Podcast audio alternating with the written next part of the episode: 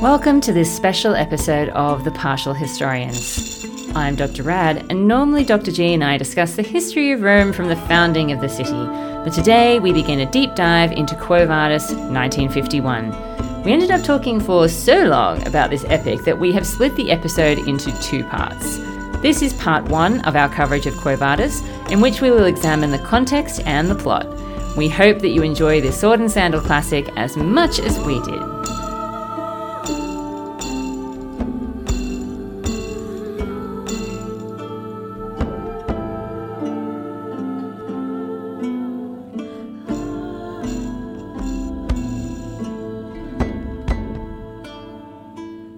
Hello and welcome to this very special episode of The Partial Historians. I am Dr. G And I am Dr. Rad.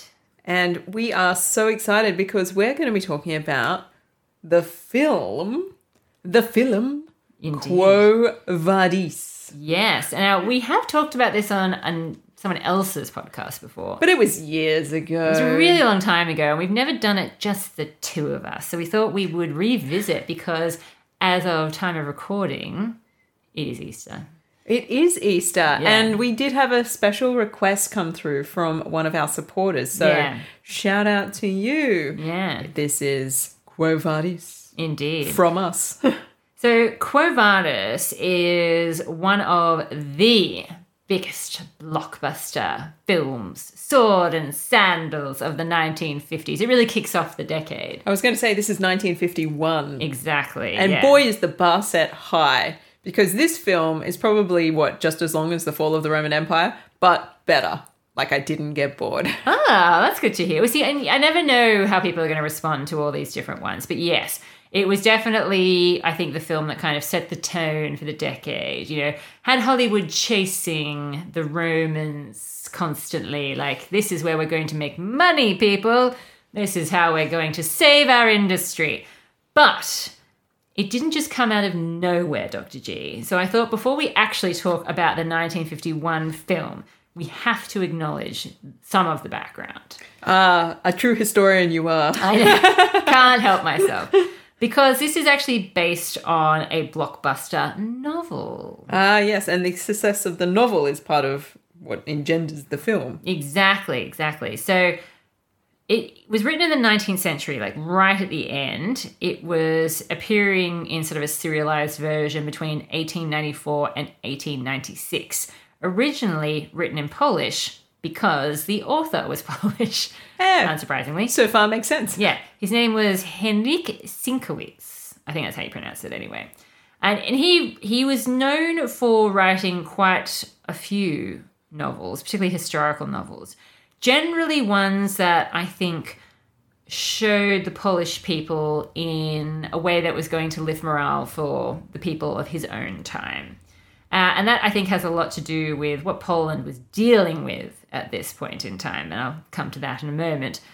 But essentially, in this particular book that he was writing, it's meant to be that the Christians kind of stand for like the very earliest version of the Catholic Church, which had come to be very important for representing Polish interests against the other nations that wanted to control Poland at this point in time. Fair enough, fair enough. Yeah. Uh, but I think also it was also maybe sparked by the fact that there were large scale excavations going on in Rome at around the time that he was writing as well, from about 1870 to 1914. There's lots of things being uncovered and lots of exciting finds being shared across Europe. Indeed, yeah, because Poland, ah, Poland has such a sad history.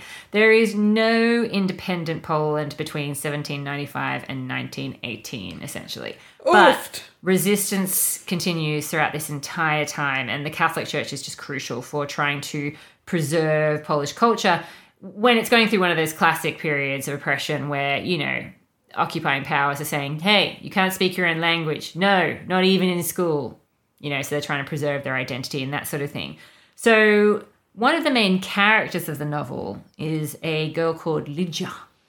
And would I be right in guessing that this is supposed to be a stand-in for Poland? Yes. yes, you are correct. Uh, as well as That her- explains the blonde hair. Yeah, as well as her kind of servant, Ursus. So both of them are meant to be representing Catholic Poland and the Polish people. Nice. Yeah. All right. And the fact that Nero does not end well in this novel is meant to be a bit of a threat, I think, against the various countries that are exploiting Poland at this point in time, namely Russia, Austro Hungary, and Prussia. Not to be mm. confused with Russia. All of whom would be utilizing Roman symbolism as part of their regalia, in- yeah. as part of their politics. So this is not a huge jump for the imagination of the Polish reader to be like, oh, I see where you're going here. Yeah, definitely. So I just thought that was a bit interesting to note. And Quo Vadis did become an international bestseller. It was published in many different translations. So lots of people end up becoming familiar with this particular work. In fact, in 1905, Sienkiewicz, our author, was awarded the Nobel Prize for Literature. Wow. But Yeah. not for Quo Vadis, for something else? I actually feel like it was for Quo Vadis, but now I'm doubting myself. Maybe it's just the way I've organized my notes, where I'm like, Quo Vadis, international bestseller, awarded Nobel Prize. Either way, he's a good writer. People He's done well for himself, Yeah, yeah. people are captured by the story. And it ends up being adapted many times into plays, into operas, and eventually there are multiple film versions of this particular novel. I thought it might be a good point, however, to pause and talk a little bit about when this is supposedly set, context. Yeah. So we've got, we're in the late period of Nero's reign, from what we can tell. Yeah. Uh, there is the story of Agrippina, his mother already having been knocked off. yes, He's also gotten rid of Octavia. first wife. Yes. Yeah. And he's now married to somebody called Poppaea. Yes. Now So- Nero Nero is someone who's pretty infamous, but just in case you don't know who the Emperor Nero is, and that's completely fine. He is part of the Julio Claudian dynasty. Draw Yes. their descent from well, I mean, Julius Caesar ultimately, but Yes. most people leverage their connection to Augustus. I was going to say it's really Augustus they're concerned about, and one of the Claudian. One of those Claudians, one of them in there Yeah. somewhere. Uh, they're blended together in this amazing McFlurry of a family. And Nero, when he comes to power in 54 CE, he is a teenager, about 16 years old, about to turn 17 when he comes into power.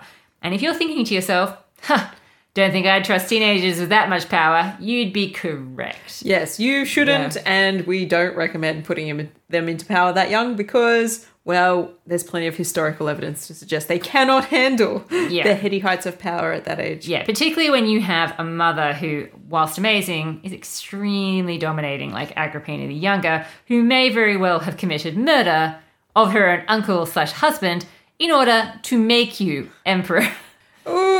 Yeah. So, in spite of all of this, allegedly, the first few years of Nero's reign started, you know, Yeah. well, I suppose you could It- say. there is a talk of the five good years of Nero. Yeah. Where he's following his advisors. He's got a few. Seneca is probably the most famous of Yeah. them. Yeah.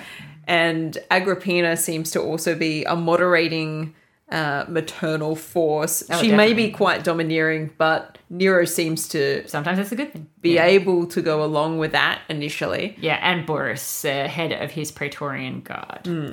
So, yeah, absolutely. All these people seem to be actually the ones calling the shots.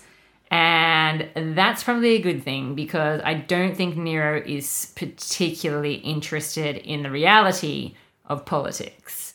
He's okay with the benefits, but I don't think he's super interested in ruling per se. Unless it's like, get me another eunuch. Yeah. yeah, look, he's young, he's got a lot to learn. And maybe he steps into leadership in a slightly bigger way as time goes on. Certainly, he makes a play to be the one who gets to decide things. Oh, definitely. Ultimately. And we see the shift away from what is thought of as the five good years into like, oh, Nero's in charge now. Yeah. Oh, well then. How's that going to go for everyone? Not great. Look, Yeah. if this film is anything to go by, pretty terribly. uh, the historical accuracy. We will get to that in a sec. But yeah, the, the major, I think, signs of like a turning point is that number one, in 59 CE, Agrippina the Younger is murdered by Nero, and I don't think anybody disputes that. Everybody seems to credit him as being the killer. Yeah, there are various methods, and uh, when the collapsible boat doesn't work out, uh, he he moves on to uh, more uh, fatal measures. More straightforward, certainly. And then a few years after that, Burrus dies, and Seneca also appears to take a step back, maybe because he's losing influence. And this is around the time that his marriage falls apart with Octavia, his first wife, who's very popular with the people, and also one of his relatives. Creepy, yes, but let's not dwell on it. Pretty normal for the Julio Claudians. Yeah, exactly. They, look, they could be closer related, let's just say that. And he starts hanging out with this other elite woman who's apparently far more depraved, Poppaea Sabina. Eventually, she will become his next wife.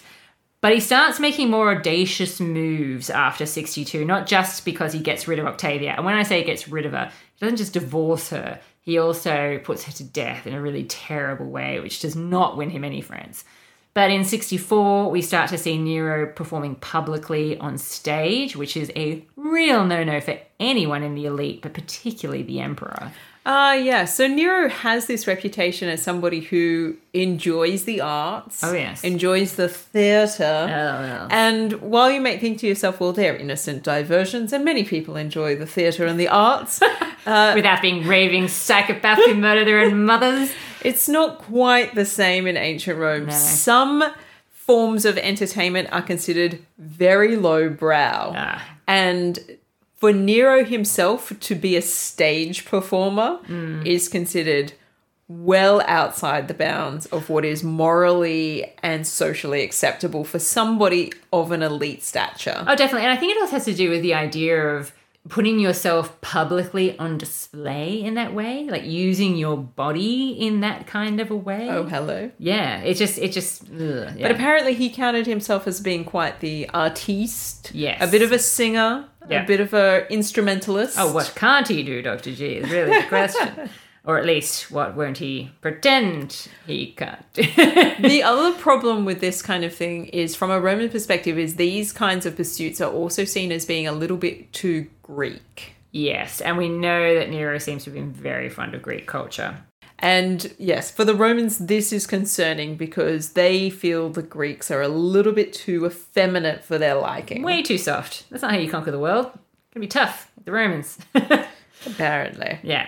Anyway, it's in AD 65 that we have the Great Fire of Rome. We'll get to that. I'm not going to talk about the accuracy of this event right now. I mean, there is a fire, don't get me wrong, that's true. Rome definitely suffers from a fire, Yeah. and there's definitely a rebuilding program which Nero leads. yeah, so there's a very big fire, very damaging. Not uncommon to have a fire in Rome, but a fire on this scale is unusual. And then, of course, we have one of the largest and probably better known conspiracy against Nero in that same year, the Pisonian conspiracy. Dun, dun, dun. Yeah. However, Nero still He survives. Yeah, he performs at the Neronia, a Greek festival that he throws. Uh, Named after himself. Oh, how sweet. I think you're getting a bit of a feel for him so far.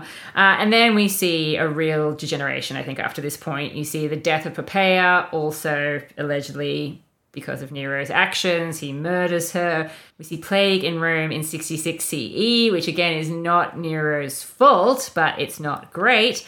And many people are being put to death in this year. On top of that, nothing to do with the plague, just because of the conspiracy of the previous year. And if that weren't enough, there's another conspiracy in 66. Nero still goes on holiday in Greece, and there's a revolt in Judea. Ah, yes. Yeah, which isn't great. And then in 67 CE, we start to see the execution of very competent and popular generals, like a guy called Corbulo, which doesn't, again, win Nero any friends. And finally, in 68, this is where we're going to see one of the more notable revolts against Nero, mostly because it's successful. and Nero will eventually be ousted from power and commit suicide. He comes to a uh, sticky end. Yeah, so that's the- just a bit of a rough context for those of you who don't know Nero particularly well about when Quo Vadis is set, because Quo Vadis is taking place in these latter years, as you said. Yeah, we're definitely in the post Five Good Years. By the time we see Nero on screen in Quo Vadis, he is married to Poppaea Sabina. Yeah. and that is where all of this is heading. And we also see the way that Nero is constructed in this film is very much in service of the broader Christianizing narrative, which Yes. is the dominant narrative for this whole film. I'm so, So- glad you said that, Dr. G, because one of the things I wanted to mention is that I think one of the uh, forms of adaptation that has a real legacy in the films that we see are toga plays. Now, toga plays were very popular in the 19th century and even, I think, into the early 20th century, to be honest. The Quo Vadis versions were not necessarily themselves like huge smash hits. Like, they did okay. But the hallmarks of a toga play, I think you can see in the film version. So, for example, the fact that you have to have this kind of generic Christianity because you don't want to specialize or get specific, because that way everyone who's even remotely Christian can endorse the film as being, you know, le- you know, leading the way with Christianity and that sort of thing. But perhaps more important than that, even, are the female characterizations that you tend to see spring up in toga plays. So you often have a Christian female in these productions who is self sacrificing, domestic, and she has a interesting influence over the more aggressive, perhaps bolder, smarter, even funnier, perhaps even more attractive male in, the Oh, story. well, well, well. I think there's also some interesting parallels to be drawn between the way that these kinds of films, and it sounds like these toga plays as well, that I'm less familiar with, are also doing a very similar thing to the way that Christian philosophical literature from the second and third century CE are doing in terms of building a convincing case mm. for why it would be good for you to also be Christian. Yes, definitely. Well, and I think that's the interesting thing about toga plays and then sword and sandal type films, or you know, just films about Rome in general. In that Rome for both the British and the North Americans in the Victorian age, they're often the bad guys in these sorts of things. You know, these toga plays and the and the early films and even the later films, to be honest. But even though they're the bad guys and therefore they are the other, because of course Britain and North America would see themselves as being on the side of Christianity, but at the same time, there's obviously got to be a lot that they recognize in themselves in terms of empire, wanting hmm. power, wanting conquest. You know, the, the pillars of civilization. Oh, it's the dueling sides of the soul, It isn't is, it? It's it that really desire is. for the material gain that Rome represents so well. Yeah, and look, And I the think spiritual richness of the Christian soul. Yeah, and I, I I always have this phrase in my head, which I didn't actually need to write it down, even though I have, because it really stood out for me when I was doing my research into this kind of stuff from Mayer, and he says Rome and its empire were painfully familiar, and I think that always sums up very well the kind of relationship that the British and American audiences are going to continue to have with Rome. Uh, now, of course, Quo Vadis does make it to the screen very early, in fact, and it has been adapted many times. We're focusing on the 1951 version, but there are a couple of silent versions, and there was a version from 2001. There was a miniseries in 1985. You know, Quo Vadis is one of those ones that people keep going back to, like Ben Hur. And as we know, Hollywood likes a repeat success story. like They certainly this do. this worked. um, and I think it has a lot to do with the fact that Nero's reign really works on a Hollywood level because it allows you to have this extravaganza of consumption and excess and lavishness on the screen whilst also being like It's not cool. oh, oh, guys, don't don't do this. Don't do that. Consumption. I mean, look on, but Yeah. uh, heaven forfend that you do this. yeah, exactly. So there was a very famous version in 1912, directed by Enrico Guazzoni.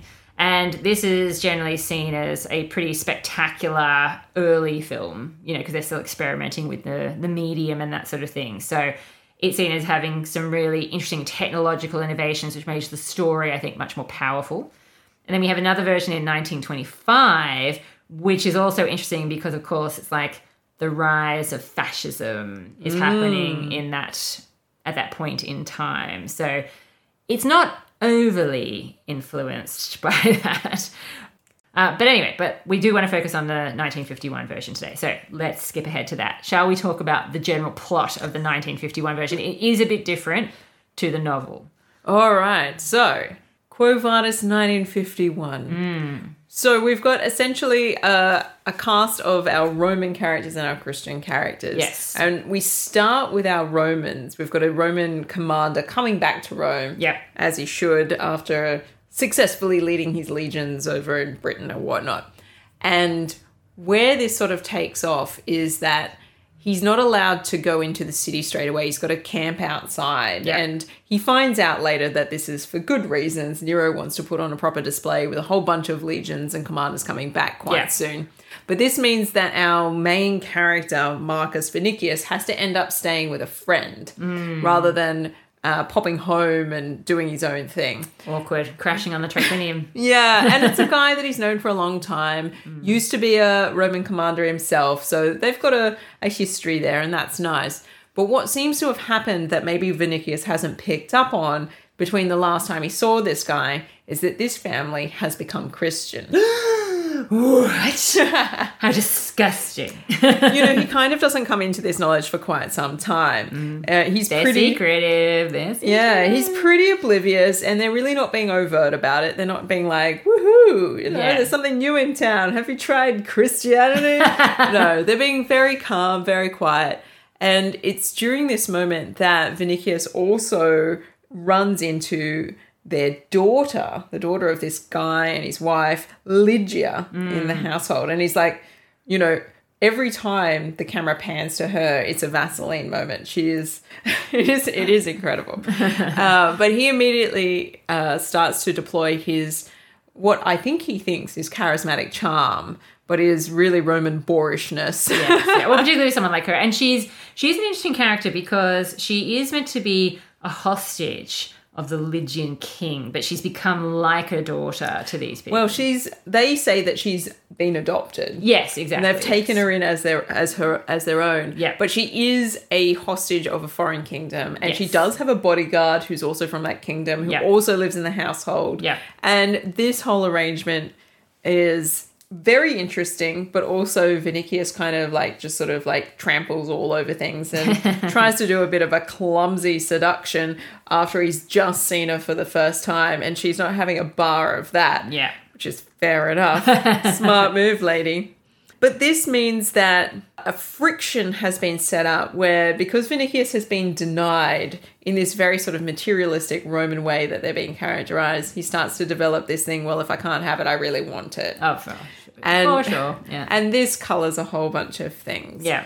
So this leads him to create a scenario through his contacts with Nero to have Lygia transferred out of that household. He finds out that she's the hostage. Yep. And he's like, What do we know about how hostage law works? And they're like, Well, it's the Sneaky bastard. yeah, if the emperor says so, I mean, the hostage can be transferred to a different household. Yeah. So Vinicius sets this up. So Lygia is, first of all, ripped out of the home that she has come to know. Totally going to win her over. 100%. Yeah, definitely. Yeah. Um, she gets gussied up uh, at the imperial palace into some fancy dress. I think you mean she gets solidified. they put her in a very nice gown. yeah. I Uh, don't think she's too comfortable in it, though. It's too revealing. It too revealing and maybe a little bit too shiny. yeah. Uh, and they put her on display in front of the emperor at a sort of a dinner party situation where Vinicius is like, "You look ravishing," and she's like, "Why am I even here? Yeah, like, go away. ripped, like I've just been ripped from my family, like whatever." Yeah. And he's like, "Oh well, the good news is I did that." and she's like, "Excuse me." And he's like, "You're mine now by imperial decree. Did you know?" And she's like, "Oh my god." Uh, so anyway, I can't take a hint. Ooh. Yeah. She finds a way to escape essentially from that situation. Yeah. Nero is kind of oblivious and doing his own thing. In the meantime, and I think this is an important subplot, Poppaea has spotted Vinicius and she's like, well, he looks pretty hot. Oh, yes. And her reputation for debauchery knows no bounds. So everybody's kind of like, they're not really surprised when she tries to sort of, she calls him over for a bit of a chat. yeah. Um, Nero doesn't seem perplexed about this kind of thing at all. And like, oh, Poppaea's being prepared. You know? She's an interesting This one. is just how women act. Yeah. know? Yeah. They want me. my tiger, my Yeah. cheetah. uh, so she does a bit of a thing where she makes sure Vinicius knows that she's interested in him. Yes. And he's like, okay, that's cool, but my chick's over there.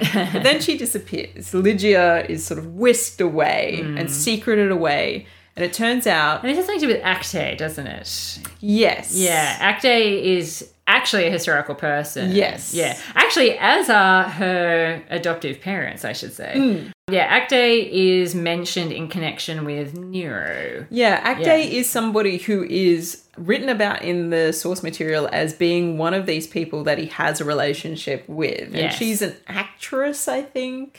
I actually thought she was a freed woman or a She- slave. there- yeah, there's something Yeah, going on there. She yeah. has She's lower she's status. very low status, but they have a connection and she is written about. And in the film, she's sort of running the sort of the ladies of the household. She's Yeah. kind of like a high up sort of servant, it would seem. Yeah, yeah. And, but she's obviously madly in love with Nero. Still in love with Nero. Yeah. Nero no longer seems to care. He's moved on. Yeah. Poppaea's where it's at. Yeah. Hashtag move on. And Acte is very uh, implicated in the escape of Lygia Yes. from the imperial palace. She shows Lygia the sign of the fish. Yeah. which She's is not a very- Christian herself. No, but she's- she she's sympathetic. Yeah. And again, this kind of ties in with what we know about early Christianity in that it does seem to be something that I think appealed to those lower down the social scale rather Hmm. than those at the top. And so we find out that the Christians are sort of getting together in the caves. Uh, on the outskirts of the city. Crazy. Yeah. maybe they're catacombs, maybe they're not. Uh, but they're getting together underground, and it's in this sort of moment that Peter turns up. As in St. Peter, not Dr. G. Yeah, I didn't turn up in this film. You can look for that cameo. You shall not find it. Uh, St. Peter turns up, and he gives a bit of a sermon. And at that sermon, Marcus Vinicius, by this point, has figured out that she's been taken by the Christians and whisked away, and he's found a way to infiltrate into the cave and the meeting. So he gets to hear. a pretty face. Yeah. Gets to hear this sermon as well. He doesn't really buy into the Christianity stuff, but he's certainly uh, hearing some different material Yeah. these days. Yeah. And that sort of leads into this situation where he's trying to figure out how he can nab her Mm. after Lygia's going home via the the secret pathways. Got a bodyguard with her. It's all very hush hush. It's all very hush hush, but Yeah. it's late at night, and you think to yourself, I saw a lot of Christians in that cave. Surely the streets would be more crowded than this, but they're not. Don't ask those sorts of questions.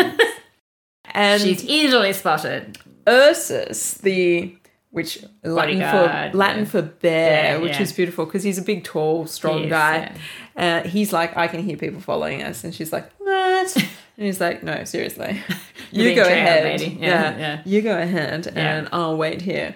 And so he catches them unawares, Mm-hmm. manages to kill the gladiator that Vinicius has hired to be his strong man for the night. His Greek friend who helped him infiltrate the cave runs away. Of course. And Vinicius gets sort of a smush on the head, and Ursus takes him to uh, where they're hiding Lygia. So they're staying in somebody else's place. Yeah. And it's pretty clear from the architecture that this is a bit of step down for her. Yeah. This is not the But she's former cool with it. general's She's cool with it because it's Christian. She's very Christian. Yeah. She doesn't mind. Uh, they've created a cross out of two sticks tied together, and that's good enough for her. And this moment, this is kind of one of these really pivotal scenes in this film. Oh, it's such a Florence Nightingale thing, isn't it? so pivotal because Vinicius is like, Why did you not kill me? To Yeah, Ursus. And Ursus is like, Well, it's sin, even though we just killed a gladiator. yeah. Uh, Him I'll kill. You on the other yeah, that, that guy was trying to kill me, so that's Yeah, self defense. self-defense, yeah. Whereas you, you're already out for the count. yeah. So anyway, so it didn't kill you. And so there's this moment of exchange. And then Vinicius is like, well, you know, all of this trouble, I don't understand it. I'm just going to leave you to it. You're not a hostage of me anymore, Lygia. I don't care. I don't want anything to do with it anymore. and as soon as he rejects her, yeah. this is also opening up the pathway for her to be open and honest about how she feels because she's no longer in a position of coercion. Mm. And immediately she's, She's like, secretly got the thoughts for him. she's like, but I've always loved you. Why? it is baffling. Yes. And one can only assume it's because he's so good looking. yeah, look, I mean, obviously, Lygia is played by Deborah Kerr. You know, she's obviously a big star at this point in time. And Vinicius is played by Robert Taylor, also a big star of the time, known to be quite attractive. So, you know. Yeah, so Yeah. apparently he's hot enough. And even though he's silly, because he's, I mean, he's, He's revealed, silly. he's really only revealed himself to be very silly up until now to her. Right, yeah, You know, it's like, you know, he's tried to seduce her by being rude to her. And then he's uh, stolen her from her hostage family Yeah, that she she likes loved, living. yeah. And then he's trying to follow her home from a Christian gathering. Like, he's done nothing to But warrant her pain. any any affection whatsoever. Yeah. And she's like, but I've always. So I think she might be talking with her downstairs rather than her upstairs at this Well, point isn't in that what women think with? Oh. oh.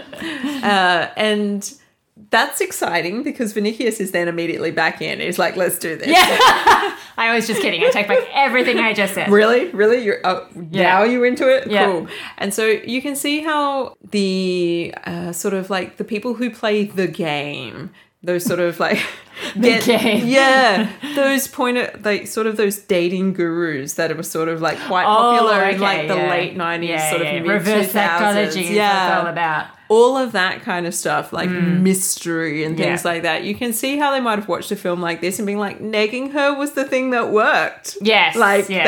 that's, and it's like, no, but you were always a terrible person. And a guy wrote this script. It's Yeah. really, really clear. Yeah, yeah. Uh, because uh, Lygia is just a little bit unbelievable in this moment.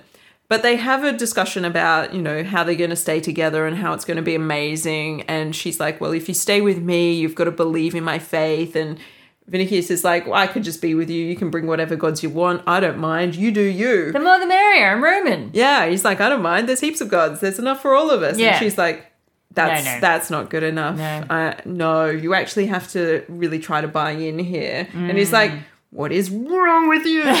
he snaps You the wooden cross. Said we were together. now you're saying there's all these conditions. Yeah, and he gets really mad, has a temper tantrum, breaks the cross, throws it on the ground, storms off. Like these people haven't suffered enough. For God's sakes, their cross is made out of sticks. so anyway, it's a that's kind of like this moment of crisis for Yeah. these two. Absolutely. And then it kind of uh, switches to this um, more Nero focused side of the story, I would say. Ah, yes. Now we're going to set it alight.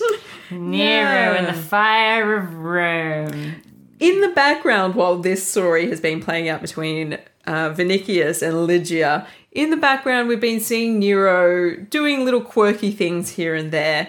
And he's starting to get a little bit inspired by this idea that he can't be a true artist unless he experiences the things that he wants to talk about. Which, to be fair, Is method, very method. I was going to say it's kind of what some people have actually said and still practice to this day. So, Yeah, method acting, Yeah. never out of fashion. Nero's buying in big time. Yeah. There's been, He's like, Stanislavski, tell me about it. for Nero, there's this really interesting dynamic that is playing out across this whole film with his relationship with one of his advisors, Petronius. And Petronius is kind of like this, like, hilarious, quasi historical. Like there is a Petronius in history. Yes, but and he was a friend of Nero's. Yeah. but it, in this, version, he's also the uncle of Marcus Vinicius. It, yeah, it's Yeah. Uh, they, they've taken some liberties, and that's okay. Yeah. But Petronius is this kind of really intelligent figure who is able to say the right thing at the right time, even when it doesn't seem like it's going to be the right thing, Hmm. to bring Nero around to a certain perspective. Yeah, and he's he's definitely on damage control. Like his whole mission seems to be that. I mean, he's very much looking out for himself. Like, And also looking out for his nephew Vinicius as Yes, well. Like yeah. Nero does have a moment where he spots Lygia and he's like, oh, wait a minute, maybe I gave away too good a prize. yes, exactly. Yeah. So Petronius is all about damage control in the sense that he wants to have a pleasant life. He wants to look after his family, standard. And then he also seems to be trying to make sure that Rome is not governed too stupidly. so he tries to always talk Nero around to something that would actually be not terrible. Yeah, and Yeah. but unfortunately for Petronius, he also seems to make maybe a slight error where he kind of suggests that Nero needs to focus more on his art and things Yeah. like that. Yeah. and Nero takes that up seriously and runs with that. and the problem with that is that Nero then gets into his mind that he needs to see Rome burn in order to be able to create the Rome of his vision. Yeah, and also, you know, that idea of like reciting a song about Troy and, you know, writing about that and that sort of thing. He needs to see it. to- Yeah. yeah, yeah. And it's like, so Petronius is trying to get him to sort of exceed his own capacity as an artist, being like, you know, you know, you could go beyond Homer, you know, you could go beyond Virgil. And Nero's kind of like, how will I do it? Yeah. Petronius is like, Tell me. You've got to live it. And Nero's like, well, if I have to live it, let's burn the city so I can live the emotion of it. Yeah. And then I can build it from the ground up. And he kind of has this relationship with the people where he needs them, but he kind of dislikes them at the same time. He's mm. kind of this, they sort of, they feed his uh, sort of need for attention, but he's also kind of annoyed with the fact that they're always there and in the way. Yeah, So- yeah, definitely. And and in this version, I think it's probably clear there is no doubt that Nero is responsible for lighting the fire. Not personally. No, but they he's make it yeah. ordered it. Yeah. And this is something that is in contradistinction to the real complexities of the ancient evidence. yeah, which, we'll, which we will get into. So yeah. hold that thought. Yeah. But the film definitely blames Nero. He's the architect of the fire. He also has an architect with a new plan for Rome constructed for what will be built after the city has burnt. So realistically, Nero is to blame here. Definitely. But he soon realizes, I mean, I think all the all his elite hangers on, they seem to have been willing to tolerate Nero's behavior, I think, up until this point, but this is something else. And so Nero is, you know, obviously feeling very unpopular from multiple angles, and he's like, I need to do something about this, and therefore he's gonna pin it on the Christians. Uh yes. Mm. So this idea in the film comes from Poppaea. Yes, that's right. So we have this moment where Rome is on fire. At that time, most of Nero's court is in Antium.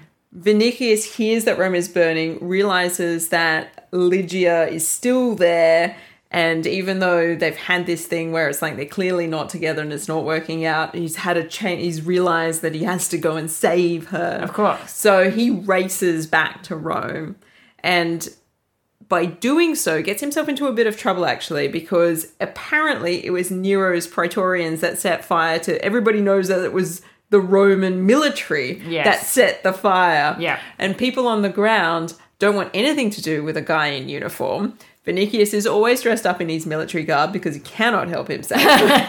Breastplates all the way. yeah, he's never thought to take them off, even though he's not leading an army right now. Apart from that first scene, there is no reason There's for him to no be no soldiers under his command. He's just chilling out in It's, Rome. just, it's for good posture, you know? yeah, Yeah. look, he loves it. Yeah. And he turns up and people are sort of like trying to push him away, but he manages to save people by redirecting them into the sewer system. Ah, so clever. that's clever. Yeah. And then he does spot Lygia. And so this is a moment of reunion and Yeah. all of this sort of thing. But- Sadly. Sadly, sadly, it does not last. He does end up getting arrested, as does Lygia, as does Ursus, as Yep. as do a whole bunch of people Who are because- Christian, yeah. because they're rounded up because they are considered to be Christian. Yeah. Because Vinicius is hanging out with Lygia, that that doesn't help his cause at all. So he gets lumped in with them. Yeah. So Poppaea has had this amazing idea that the Christians will be to blamed to be will be blamed Yeah. for the As fire. Scapegoats. Yeah, and then they will set up a whole bunch of games and put them on display in the arena. Sounds like a fabulous evening. It's a good Roman timeout, you know what I'm saying? Oh, totally. I'm there. And so there are some very dramatic scenes with a lot of lions. Yeah, well, you know, you don't want to do things half-hearted. No, but like in terms of, I'm just thinking from a like a film perspective. Like Oh, yeah. there were a lot of lions Oh, look, let's- shown let's- on screen. Let's be real. I don't want to. I've never looked into it because I don't want to know what may or may not have happened on that set. This is before really strict regulations were in place about how animals, you know, be treated by the entertainment industry. And given that we're still in an era where factory farming is somehow okay, I just don't want to look back. it's not, going to be good news for anybody. It's fair enough. Yeah. Um, but yes, I have some concerns about how many lions were involved. Yeah. Anyway, they bring out the Christians in kind of like groups, and part of what happens in this moment of the film is Nero becomes increasingly agitated because the Christians start singing. Uh, Their as- peace. yeah, Yeah. finding a moment of peace between like the moments where they're getting slaughtered. Yeah. And this discomforts him greatly. Yeah, he doesn't understand it. Doesn't understand it, doesn't like it, and you know, other people are singing and he's the singer, really. Yeah. That's true. Like, how dare they? and so No, I don't like living under your spotlight. I could see him standing up and doing that, you know, like doing doing a sing back, you know, a dramatic sing don't battle. tell me not to live, just sit and butter. so this kind of thing is going. He's not very happy. He kind of wants to get them all out all at once and just get rid of them all. Yes. And Poppaea's like, no, no, wait. And he also does an inspection of the bodies at the hmm. end of the first day of the Christian sort of. Always this creepy inspection of bodies in these films, I've realised. He wants to see what's going on because a lot of them have died with smiles on their faces. And this creeps him out. yeah, well. And fair it is a enough. I creepy, mean, yeah, people yeah. don't die with smiles on their faces usually. Not, not horribly in an arena, they do. No, no. Yeah. Now, he has also hmm. managed to round up St. Peter as being a part of. Well, yes. Yeah. And so I was just about to get to that because parallel to this, Yes. we've had Peter giving a sermon in the caves underneath Rome. Yeah. But then he seems in a an aside plot kind of element. He seems to be leaving Rome with a young boy. Busy guy, yeah. Yeah, busy guy. Yeah. Um, young kid. And they're on the road together and they're heading out of the city. And Peter is in this moment where he does the famous line, Quo vadis domine? Because he, he doesn't know where to go next. He doesn't know what to do next. He's seeking some guidance. And a light, uh, the light of the sun shimmers through the trees. And it seems that the Lord speaks through the child Ah. and tells him that he needs to go back to Rome, and that is how he has to save people. Otherwise, A Jesus child. either Jesus has to come back down and Yeah. and then do another thing where he gets killed in Rome. Uh, yeah. And Peter's like, "Oh well, we can't have that." No. And he also talks to the child, being like, "Say it again," and the kid's like, "I didn't say anything." so Shut up, mister! so we know it's a miracle. so they turn around and go back to Rome, and Peter appears in the arena and gives a, a, a speech again, and that's when mm-hmm. he's arrested. Yeah. So he speaks on behalf of the Christians, and the crowd is kind of like laughing at him, and he gets arrested and he gets chucked in with the Christians, which is great because that means that Peter is in the same cell as Lygia and Vinicius, and those two finally get married. What better place to tie the knot? Again, it's a bit of a trope of the genre. I mean, you know, you think about Diana and Marcellus in the robe. True, I don't think they actually ended up getting married per se, Hmm. but you know, they got together in their moment of absolute desperation. Everybody gets together when they're locked up. when you're on death row. Yeah. Yeah. You're like, this is my best option. yeah. Now's well my commit. time. Yeah. and so they are now married, and this makes Poppaea's plan for them Because she said to Nero, "Save those two. I've got something special Of for course. you." And he's like, "Oh, I love your That man is no longer my sexual toy. She's like, "Yeah, I'm feeling rejected by Vinicius. I'm definitely going to kill him the hard way." Yeah. She's like, "Just you wait." They bring out Lygia, all dressed up in this beautiful sort of diaphanous purple robe, Naturally. Looking gorgeous, so much Vaseline. Tie her to a post. they bring out Ursus, don't tie him to a post. And they bring Marcus Vinicius up to the Imperial stage, tied and chained to a metal post so he can't get down into the arena. Yeah, he's going to have to watch her die. He is going to have to watch her die. Hmm. And they send out a bull. Sounds nasty. It's it is nasty, and I do wonder what happened to the bull. So I hope the bull's Again, okay. I don't want to know. Yeah. I I don't really want to know either. I hope the bull's okay. Yeah. Ursus takes down the bull. That's the essence of it. Which is an amazing feat and obviously not what Nero was expecting. Or No. Poppaea. Yeah. And somebody had said to Nero while they were like sort of watching on, look, if Ursus is able to take out the bull, I mean, you'll have to let you'll have to let Lygia off. you Yeah, know, like- and, and that's you know that, that that's in keeping with what we know about how the arena works. If the crowd are wowed by a particular performance, they'll probably ask the patron of the games to please spare the person. Mm. Yeah, And as predicted, the crowd is wild for Ursus's success, and they're like they're all they're all like, yes, you have to let him off. Free. Set Yes. him free. Her two. Set them both free. And Nero has his most dramatic moment of doing almost as if he's going to go one way, and with the support of the crowd, and then goes the other way. Yeah. and everybody turns and it's chaos and it's at this moment where the other subplot that I have not mentioned yet really comes into play. so many subplots. Yeah, so in parallel to some of this stuff happening before Vinicius is arrested, he and Petronius are colluding together with others to get Galba into power. And so I'm getting I'm getting I emotional. thought you were to cough again. I'm getting emotional. so they have organized for Galba to come with some other legions and basically depose Nero. With enough signatures, Galba will accept the imperial leadership. And wouldn't you know, they turn up right about now. Right at the moment where Nero has decided that Ursus will have to die, Yep. The army turns up. Yeah. in support of Galba, and they're like, "Galba is your new emperor." Vinicius is down there yelling to everybody, "It's over!" uh, and Nero has to run away. Poppaea runs away. Yep. Yep. Yep. They go back. They retreat back to the palace. Yep. That doesn't go well for either of them. No, because Nero blames Poppaea for this whole mess. Yeah, he's like, "You were the one who wanted to blame the Christians for the fire, and now look where we are." Yeah. And then proceeds to strangle her, which she was not expecting. No, but is somewhat historically accurate in that Nero did murder Poppaea, but not for that hmm. reason or in that way. Yes. Hmm. And so Poppaea is then dead, and he sort of retreats further into the palace. And then there is this shadow hmm. in his room. Oh. And he's like, clearly, clearly scared. and you're like, this is it. Somebody's going to kill me. And it turns out that it's Acte. Loyal to the end. She's here. Yeah, yeah. And she's like, I told you I'd be here at the end. And he's like, I didn't believe you. Uh, Who are told you again? I told, I told you to go away. yeah. But of course, she's not there because she's going to make everything go away. I mean, she is just a freedwoman slash slave woman slash something.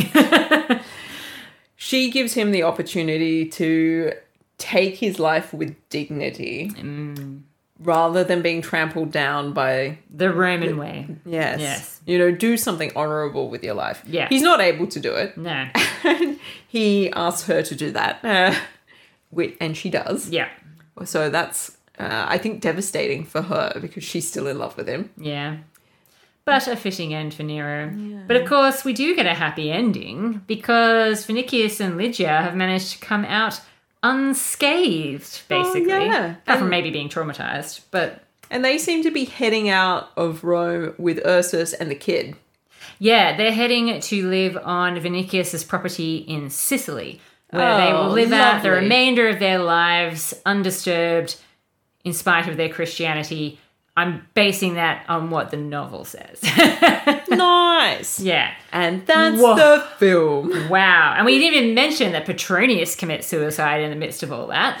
yeah, and has Seneca deliver his letter, which is scathing to mm, Nero. yep. I love the weeping vessel. Bring the weeping vessel. and Nero puts one tear tear from each. each eye into the jar, and he's like, "Seal this Yes. to memorize to Oh. memorialize my feelings for Petronius." And look, this is the issue with Quo Vadis. It's a it's a massive novel. It's a massive film every time you do it.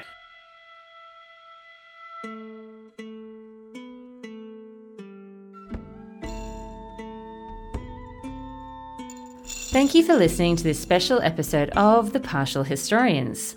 We'd like to thank all of our Patreons for their support and allowing us to make these additional episodes, especially Nick, who requested a discussion of Quo Vadis. If you too would like early access to our bonus shows, please consider becoming a Patreon. This has been part one of our coverage of Quo Vadis, so stay tuned and part two will be with you shortly. Our sources and credits for the episode can be found on our website. And until next time, we are yours in ancient Rome.